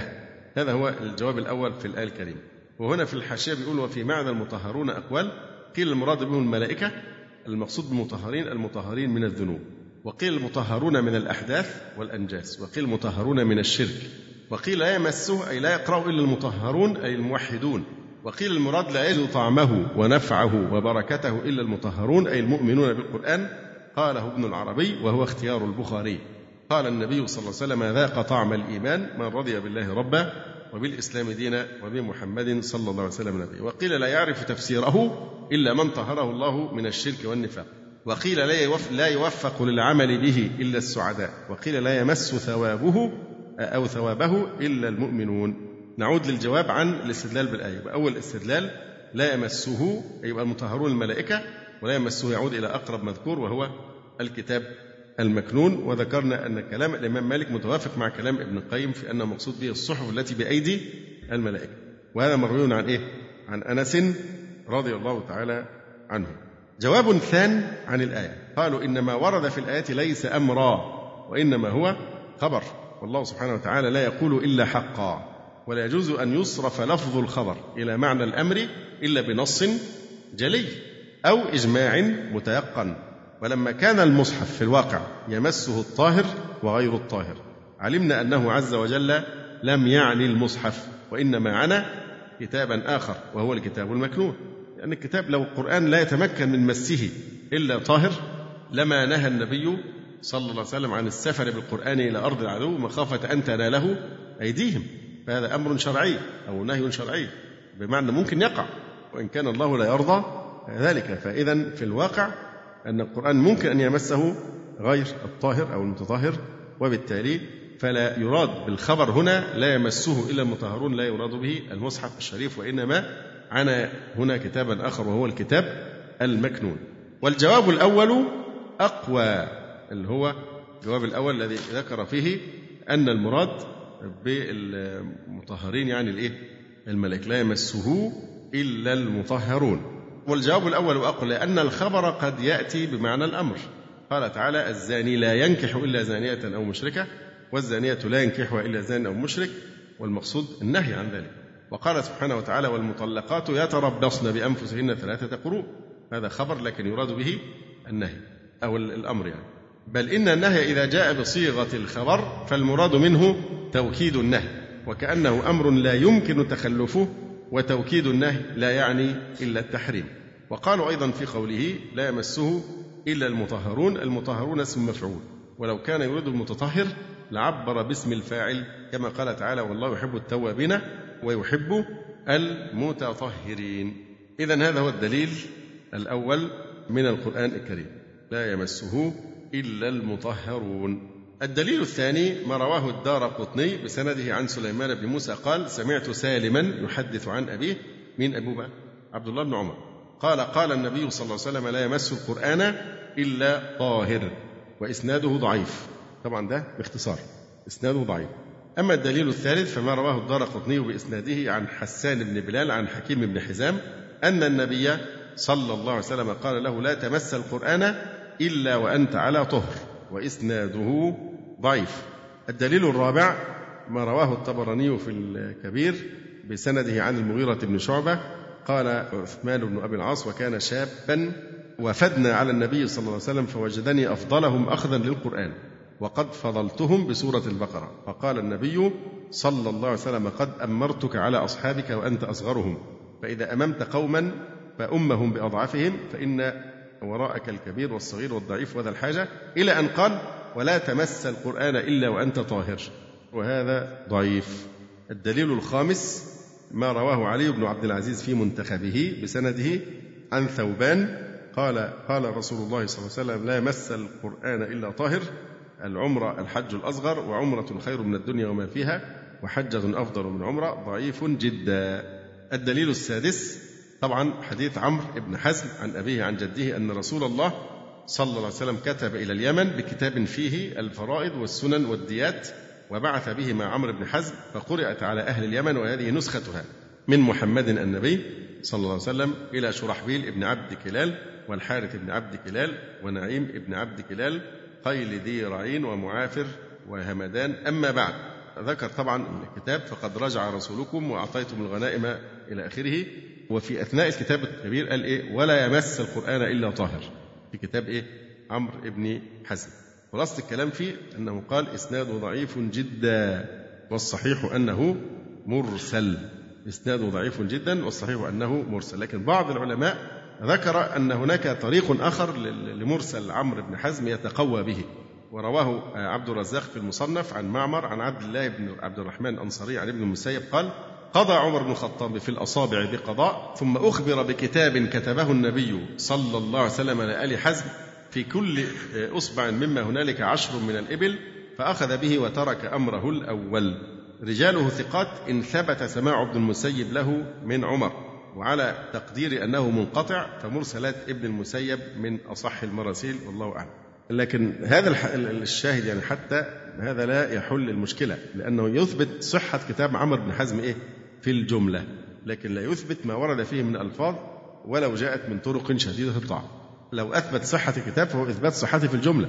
لكن التفاصيل بقى كل ما اشتمل عليه هذه لا تكفي. وما ورد مسندا يبقى هو وارد إيه؟ مرسل. وضعيف. ما ورد مسندا لا تقوم به حجة لأنه إما من رواية متروك أو مجهول أو ضعيف. وأما المرسل فإسناده صحيح ولكن يبقى المرسل من قسم الضعيف. وبعضهم احتج به لا من جهة الإسناد ولكن من جهة تلقي العلماء له بالقبول. قال ابن حجر صحح الحديث بالكتاب المذكور جماعة من الأئمة لا من حيث الإسناد بل من حيث الشهرة.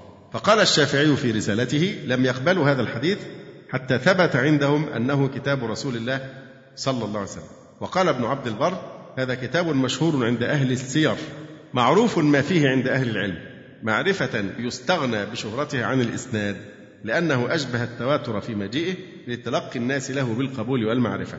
وقال العقيلي هذا حديث ثابت محفوظ إلا أن نرى أنه كتاب غير مسموع ممن فوق الزهري.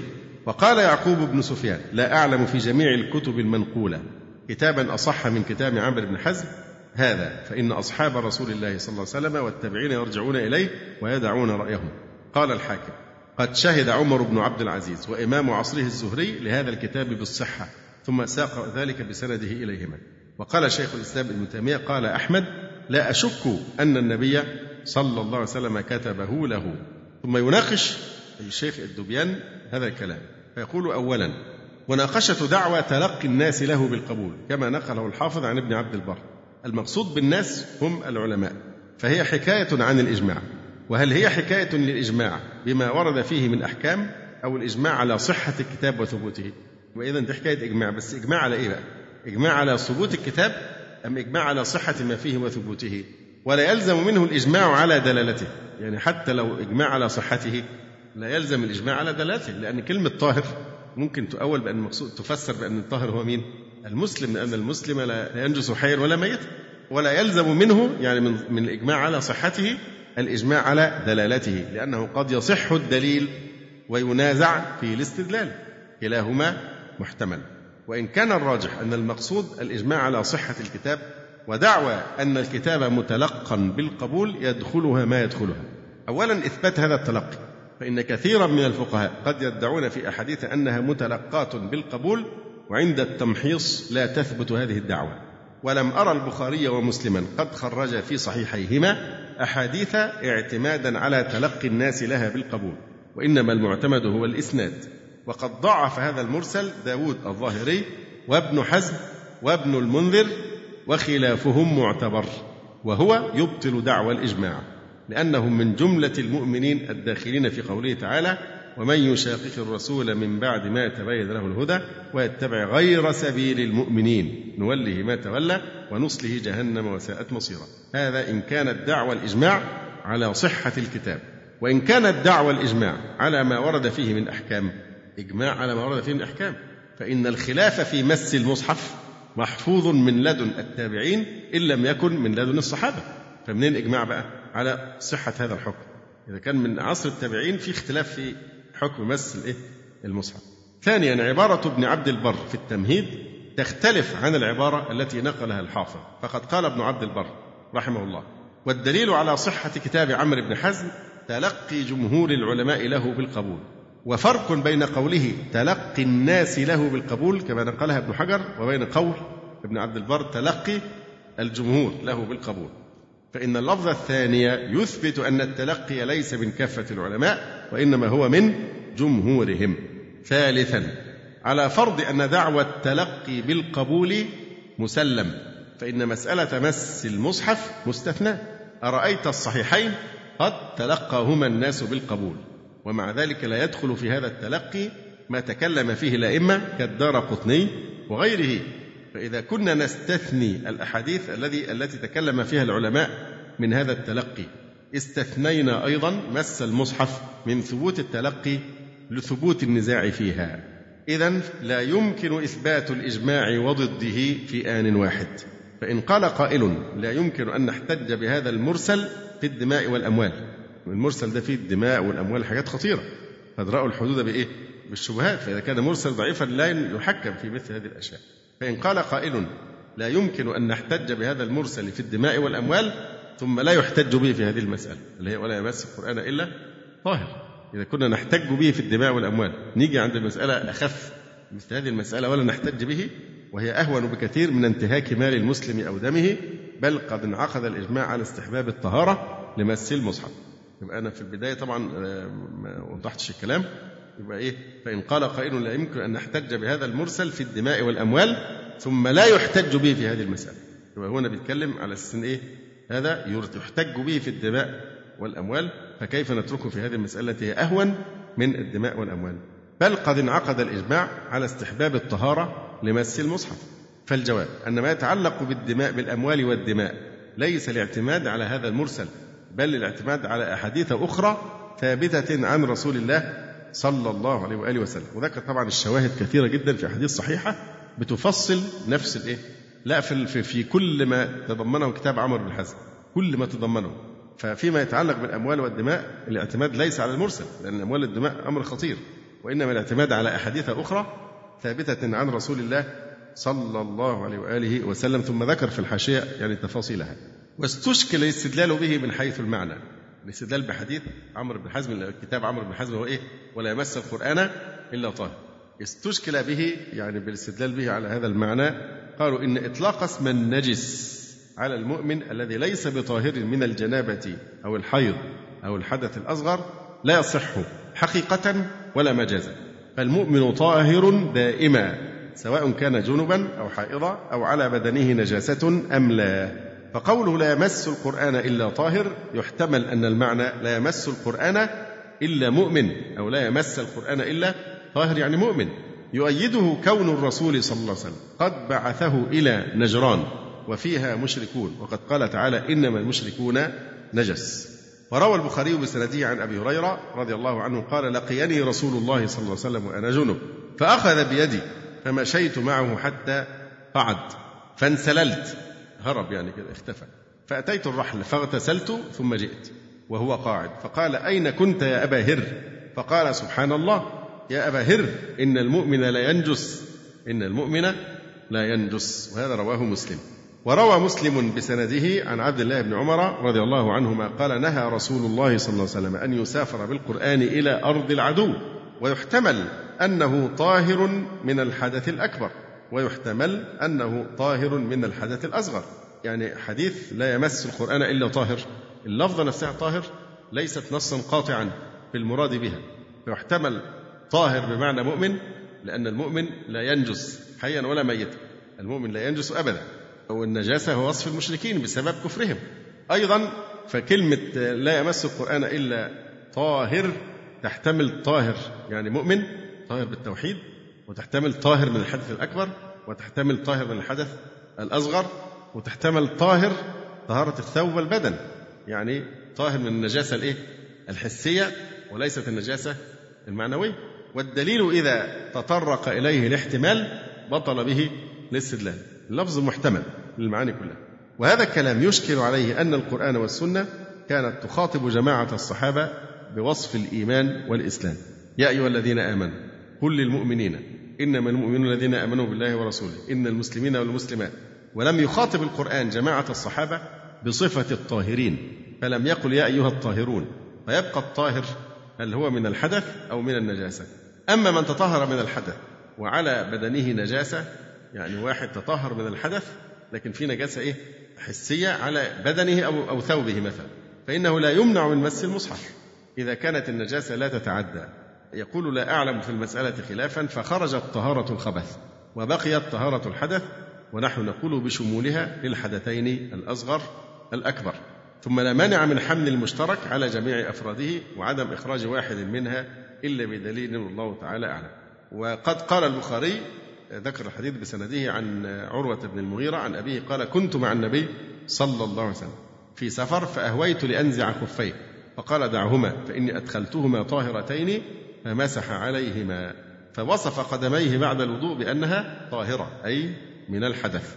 وقال تعالى وإن كنتم جنبا فطهروا إلى قوله ما يريد الله ليجعل عليكم من حرج ولكن يريد ليطهركم. فسمى الله الاغتسال من الجنابة طهارة مع أنه صلى الله عليه وسلم هو القائل إن المؤمن لا ينجس. وروى مسلم بسنده عن مصعب بن سعد قال دخل عبد الله بن عمر على ابن عامر يعوده وهو مريض فقال ألا تدعو الله لي يا ابن عمر؟ قال إني سمعت رسول الله صلى الله عليه وسلم يقول لا تقبل صلاة بغير طهور ولا صدقة من غلول وكنت على البصرة. فالطهور تقبل صلاة بغير بغير طهور بالفتح. اسم لما يتطهر به. فالخلاصة أن حديث عمرو بن حزم الراجح فيه أنه مرسل. الدليل السادس ما رواه الدرقطني بسنده عن أنس بن مالك قال خرج عمر متقلدا السيف. فقيل له إن ختنك وأختك قد صبوا يعني أختك وزوجها. فأتاهما عمر وعندهما رجل من المهاجرين. يقال له خباب وكانوا يقرؤون طه. فقال أعطوني الكتاب الذي عندكم أقرأه. وكان عمر يقرأ الكتاب. فقالت له أخته إنك رجس ولا يمسه إلا المطهرون. فقم فاغتسل أو توضأ فقام عمر فتوضأ. ثم أخذ الكتاب فقرأ طه. قال الدار قطني القاسم بن عثمان ليس بقوي. يعني هذا الخبر ضعيف. ضعيف لأنه لو هو مشرك هل الوضوء يصح منه؟ نعم ضعيف. هذا الأثر مع كونه موقوفا حتى لو صح موقوف. يشكل عليه أن الكافر لا تصح منه العبادة. ولو توضأ وقت كفره أو اغتسل لم تصح منه الطهارة حال كفره. لأن من شرط العبادة إيه؟ النية. والكافر لا يعرف ربه فلا تصح منه النية. وقولها إنك رجس أي نجس ومعلوم أن الكافر نجاسته معنوية وليست حسية وهو رجس بكفره. الدليل السابع ما رواه الدار قطني بسنده عن سلمان قال كنا معه في سفر فانطلق فقضى حاجته ثم جاء. فقلت أي أبا عبد الله توضأ لعلنا نسألك عن أي من القرآن. فقال سلوني فإني لا أمسه. إنه لا يمسه إلا المطهرون. فسألناه فقرأ علينا قبل أن يتوضأ. قال القرطبي المعنى قريب كلها صحاح. الدليل الثامن رواه مالك في الموطأ عن مصعب بن سعد بن أبي وقاص أنه قال كنت أمسك المصحف على سعد بن أبي وقاص فاحتككت يعني حك جلده. فقال لعلك مسست ذكرك. قال فقلت نعم. فقال قم فتوضأ. فقمت فتوضأت ثم رجعت. ده إسناده صحيح لكن مع كونه صحيحا إلا أنه ليس صريحا في وجوب الوضوء لأن إحنا متفقين على المشروعية. لأن الوضوء لا نزاع في كونه مشروعا لمس المصحف ولكن النزاع هل يجب أو لا يجب؟ والصحابة من أحرص الناس على الخير وأكملهم في طلبه ولا غرابة أن يطلب من ابنه الطهارة لقراءة القرآن ومسه. وهذا الأثر قد وقع فيه خلاف على سعد من جهتين من جهة الوضوء لمس المصحف ومن جهة الوضوء لمس الذكر وهذه طبعا مسألة فقهية ليس هذا موضعها. دي أدلة القول الأول الذي إيه؟ يحرم مسح المصحف للإيه؟ على المحدث. أما أدلة القائلين بجواز مس المصحف بدون طهارة. الدليل الأول عدم الدليل المقتضي لوجوب الطهارة. لا يوجد دليل يوجب الإيه؟ الطهارة. والأصل عدم عدم الوجوب حتى يقوم دليل صحيح على وجوب الطهارة لمس المصحف. والأدلة التي احتج بها من منع لا يصح منها شيء لأنه إما حديث مرسل وسبق مناقشة الاستدلال به ودعوى أنه متلقى بالإجماع وهذه أيضا دعوة فيها ما ذكرنا وإما حديث ضعيف جدا أو ضعيف فقط وإما موقوف على صحابي قد يكون خالفه غيره وغاية ما يدل عليه بعضها مشروعية الطهارة لمس المصحف وهي ليست محل خلاف. وأما الاستدلال بالقرآن في قوله تعالى لا يمسه إلا المطهرون فقد رجحت أن المراد بهم الملائكة كما قاله جمع من السلف. يبقى ده الدليل الأول عدم وجود دليل إيه؟ في المسألة خال من المعارضة. أما الدليل الثاني يقول الأحكام التي تحتاج الأمة إلى معرفتها لابد أن يبينها الرسول صلى الله عليه وسلم بيانا عاما ولا بد أن تنقلها الأمة. فإذا انتفى هذا علم أنه ليس من دينه. فلو كانت الطهارة واجبة لمس المصحف لجاءت الأدلة الصحيحة على بيانه لأن هذا الأمر يحتاجه غالب المسلمين ولا يستغني عنه أحد منهم لأن حاجة المسلمين إلى قراءة كتاب الله والعمل وتدبره والعمل به كحاجتهم إلى الطعام والشراب والنفس. فإن في قراءة القرآن حياة أرواحهم كما أن في الطعام قوام أبدانهم فلماذا لم يأتي دليل صحيح؟ يقطع النزاع في هذه المسألة المهمة. أتكون أذكار دخول المنزل والخروج منه وركوب الدابة وأذكار السفر وغيرها من الأذكار المستحبة. تأتي فيها الأدلة صحيحة صريحة. وتكون الأدلة في مس المصحف لقراءة القرآن أشرف الكلام كلام الله سبحانه وتعالى وحجته على خلقه والهادي إلى سبيل السلام. والأمة مضطرة لمسه وتعلمه. مع كل هذه الحاجة تأتي الأدلة على وجوب الطهارة له إما مرسل أو حديث ضعيف فهذا يدل على أن المسألة لا يثبت فيها نهي أصلا. الدليل الثالث ما رواه مسلم بسنده عن سعد بن الحويرث أنه سمع ابن عباس رضي الله عنهما يقول إن النبي صلى الله عليه وسلم قضى حاجته من الخلاء فقرب إليه طعام فأكل ولم يمس ماء. قال وزادني عمرو بن دينار عن سعيد بن الحويرث أن النبي صلى الله عليه وسلم قيل له إنك لم توضأ. قال ما أردت صلاة فأتوضأ. وزعم عمرو أنه سمع من سعيد بن الحويرث وفي بعض الروايات عند عبد بن حميد فيها إنما أمرتم بالوضوء للصلاة. وسنده صحيح. والشاهد هنا التعبير بالحصر إنما أمرتم بالوضوء للصلاة. نعم. نعم. لا أصله في صحيح مسلم. هنا الشاهد في التعبير بالحصر إنما أمرتم بالوضوء للصلاة. وقد استدل به ابن تيمية على عدم وجوب الطهارة للطواف ولم يستدل به أيضا على عدم وجوب الطهارة لمس المصحف لأن شيخ الإسلام يرى وجوب الطهارة لمس المصحف لكن الشاهد إن ابن تيمية استدل به على عدم وجوب الطهارة الطواف طبعا كان بيناقش قضية الإيه؟ طواف الحائض آه، طواف الإفاضة إذا اضطرت إلى ذلك يعني. اختيار شيخ الإسلام أنه يجوز لها أن عند الاضطرار أن تتم حجها ويسقط عنها طواف الوداع. الدليل الرابع القياس على قراءة القرآن، فإذا كانت قراءة القرآن من دون مس جائزة بالإجماع، كان يذكر الله على كل أحيانه، فإذا كانت قراءة القرآن من دون مس جائزة بالإجماع، فكذلك مسه من باب أولى. لأننا قد تعبدنا بقراءة القرآن ولن نتعبد بمجرد مسه بدون قراءة. المقصود المس بنمسك المصحف عشان نتعبد باللمس أم المقصود هو القراءة فإذا كانت القراءة تجوز بدون اشتراط الطهارة فأولى المس. يقول لأننا قد تعبدنا بقراءة القرآن ولم نتعبد بمجرد مسه بدون قراءة والأدلة على جواز قراءة القرآن من غير طهارة كثيرة. أولا الإجماع. يقول النووي رحمه الله تعالى في المجموع أجمع المسلمون على جواز قراءة القرآن للمحدث والأفضل أن يتطهر لها للقراءة قال إمام الحرمين والغزالي في الوسيط ولا نقول قراءة المحدث مكروهة فقد صح أن النبي صلى الله عليه وسلم كان يقرأ مع الحدث ثانيا روى مسلم بسنده عن عروة عن عائشة رضي الله عنها قالت كان النبي صلى الله عليه وسلم يذكر الله على كل أحيانه هذا في مسلم فقولها يذكر الله مطلق يشمل قراءة القرآن ويشمل غيره من الأذكار وتسمية ذكر الله بقراءة القرآن تلاوة اصطلاح حادث وإلا فالذكر يشمل هذا وهذا بل إن أولى الذكر وأشرفه ما كان قراءة لكتابه عز وجل. يعني يقصدون أن كلمة ذكر أهم شيء تشمله إيه؟ أفضل الذكر مطلقا هو كلام الله. فكان يذكر الله لابد أن تشمل قراءة القرآن. أما الدليل الخامس فيقول إذا كان مس المصحف بالعصا جائزا أو من وراء حائل فمسه باليد مثله أو أولى لأن يد المسلم طاهرة. لما رواه مسلم بسنده عن أبي حازم عن أبي هريرة قال بينما رسول الله صلى الله عليه وسلم في المسجد فقال يا عائشة ناوليني الثوب فقالت إني حائض فقال إن حيضتك ليست في يدك فناولته. هذا في مسلم فإذا كانت الحيضة ليست في اليد كانت اليد طاهرة. الدليل السادس ما جاء في حديث أبي سفيان الطويل في كتاب رسول الله صلى الله عليه وسلم إلى هرقل الروم وفيه إيه بقى؟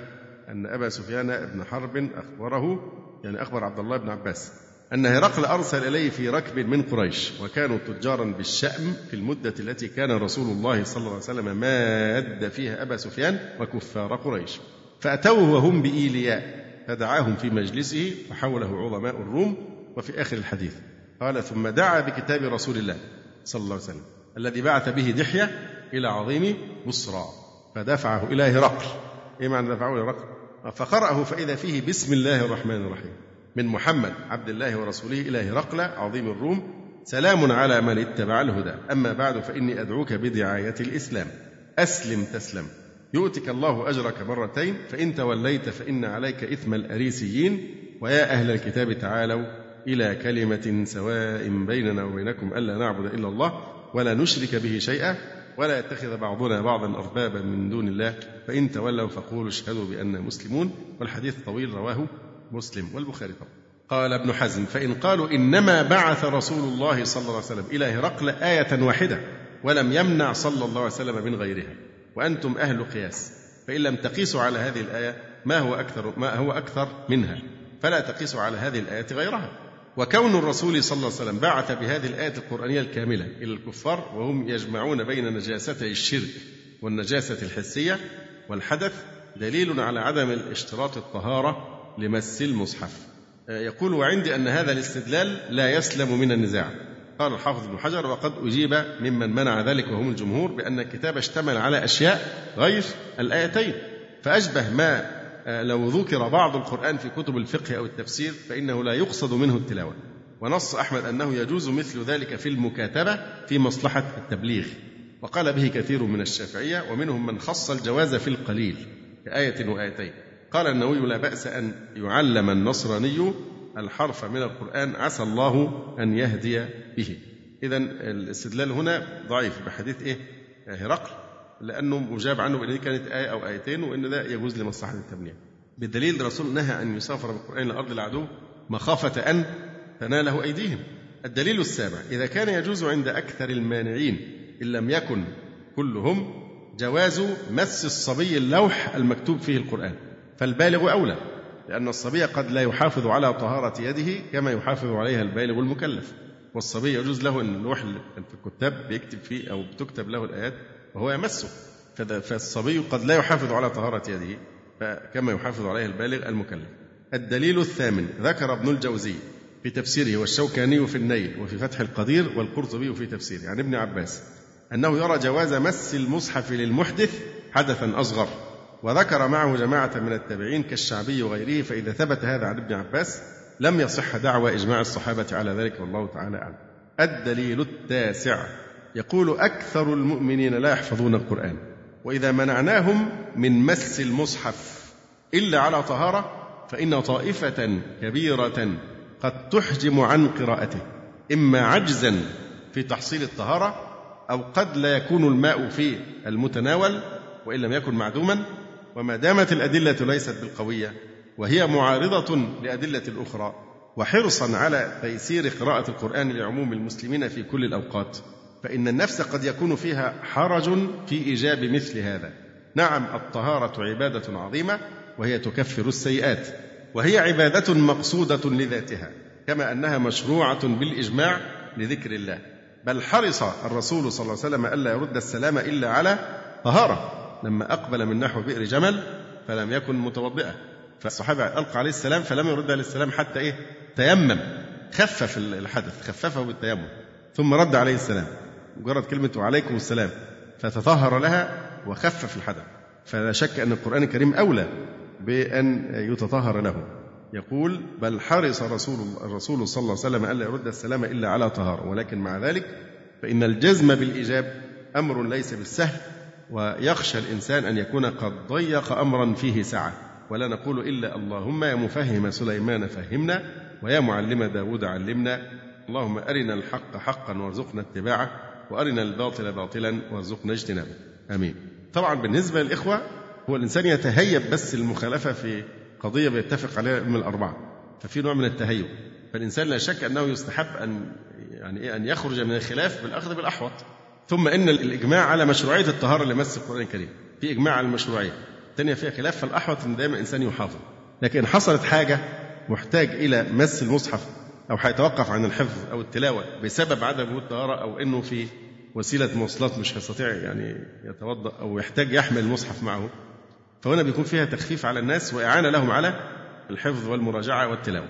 فعند الحاجة نأخذ بهذا القول والله تعالى أعلم. لكن الأصل يكون نحن نحرص أن نتشبه حتى بالملائكة بأنه لا يمسه إلا المطهرون. أقول قولي هذا وأستغفر الله لي ولكم سبحانك اللهم ربنا وبحمدك أشهد أن لا إله إلا أنت أستغفرك وأتوب جزى الله فضيلة الشيخ خير الجزاء ونسأل الله جل وعلا أن يرفع مكانة الشيخ في المهديين وأن يجعله علما من أعلام الهدى والدين. ولا تنسونا وتنسوا الشيخ من دعوة صادقة بظهر الغيب. وتقبلوا تحيات إخوانكم في تسجيلات السلف الصالح بالإسكندرية. هاتف رقم صفر ثلاثة فاصل أربعة تسعة أربعة سبعة ستة خمسة اثنان. وتليفون محمول صفر عشرة واحد ستة أربعة واحد تسعة ثمانية صفر. والسلام عليكم ورحمة الله وبركاته.